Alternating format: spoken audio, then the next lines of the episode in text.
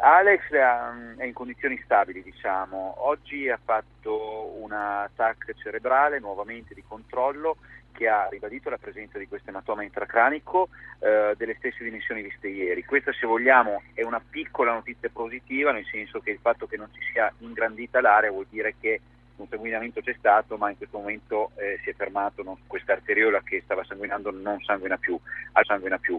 Allora, se queste sono le condizioni di questo ematoma, verosimilmente si potrà risolvere da solo. Ovviamente va comunque controllato nelle prossime ore, nei prossimi due o tre giorni verrà fatto un altro attacco, sempre per valutare questo ematoma intracranico. Per quanto riguarda le fratture invece alla colonna vertebrale sono stabili?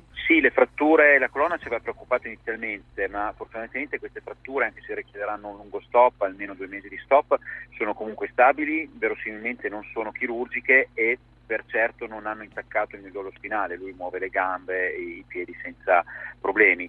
Sono rilevanti invece le, sì, assolutamente. Sono rilevanti invece anche le contusioni eh, polmonari. Lui ha alcune costole rotte, soprattutto ha dei polmoni mh, che hanno subito uh, l'impatto in più punti.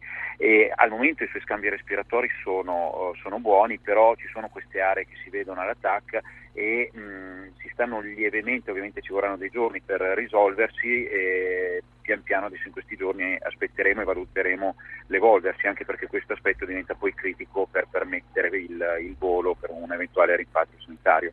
Dottor Zaza, il pilota è sempre sotto sedazione, ma riesce a azione, ma riesce a muovere le gambe, le braccia?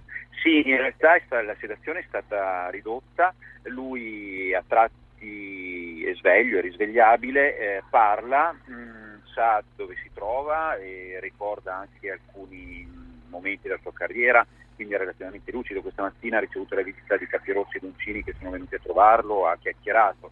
Ovviamente è un po' confuso, soprattutto in certi momenti e si stanca facilmente.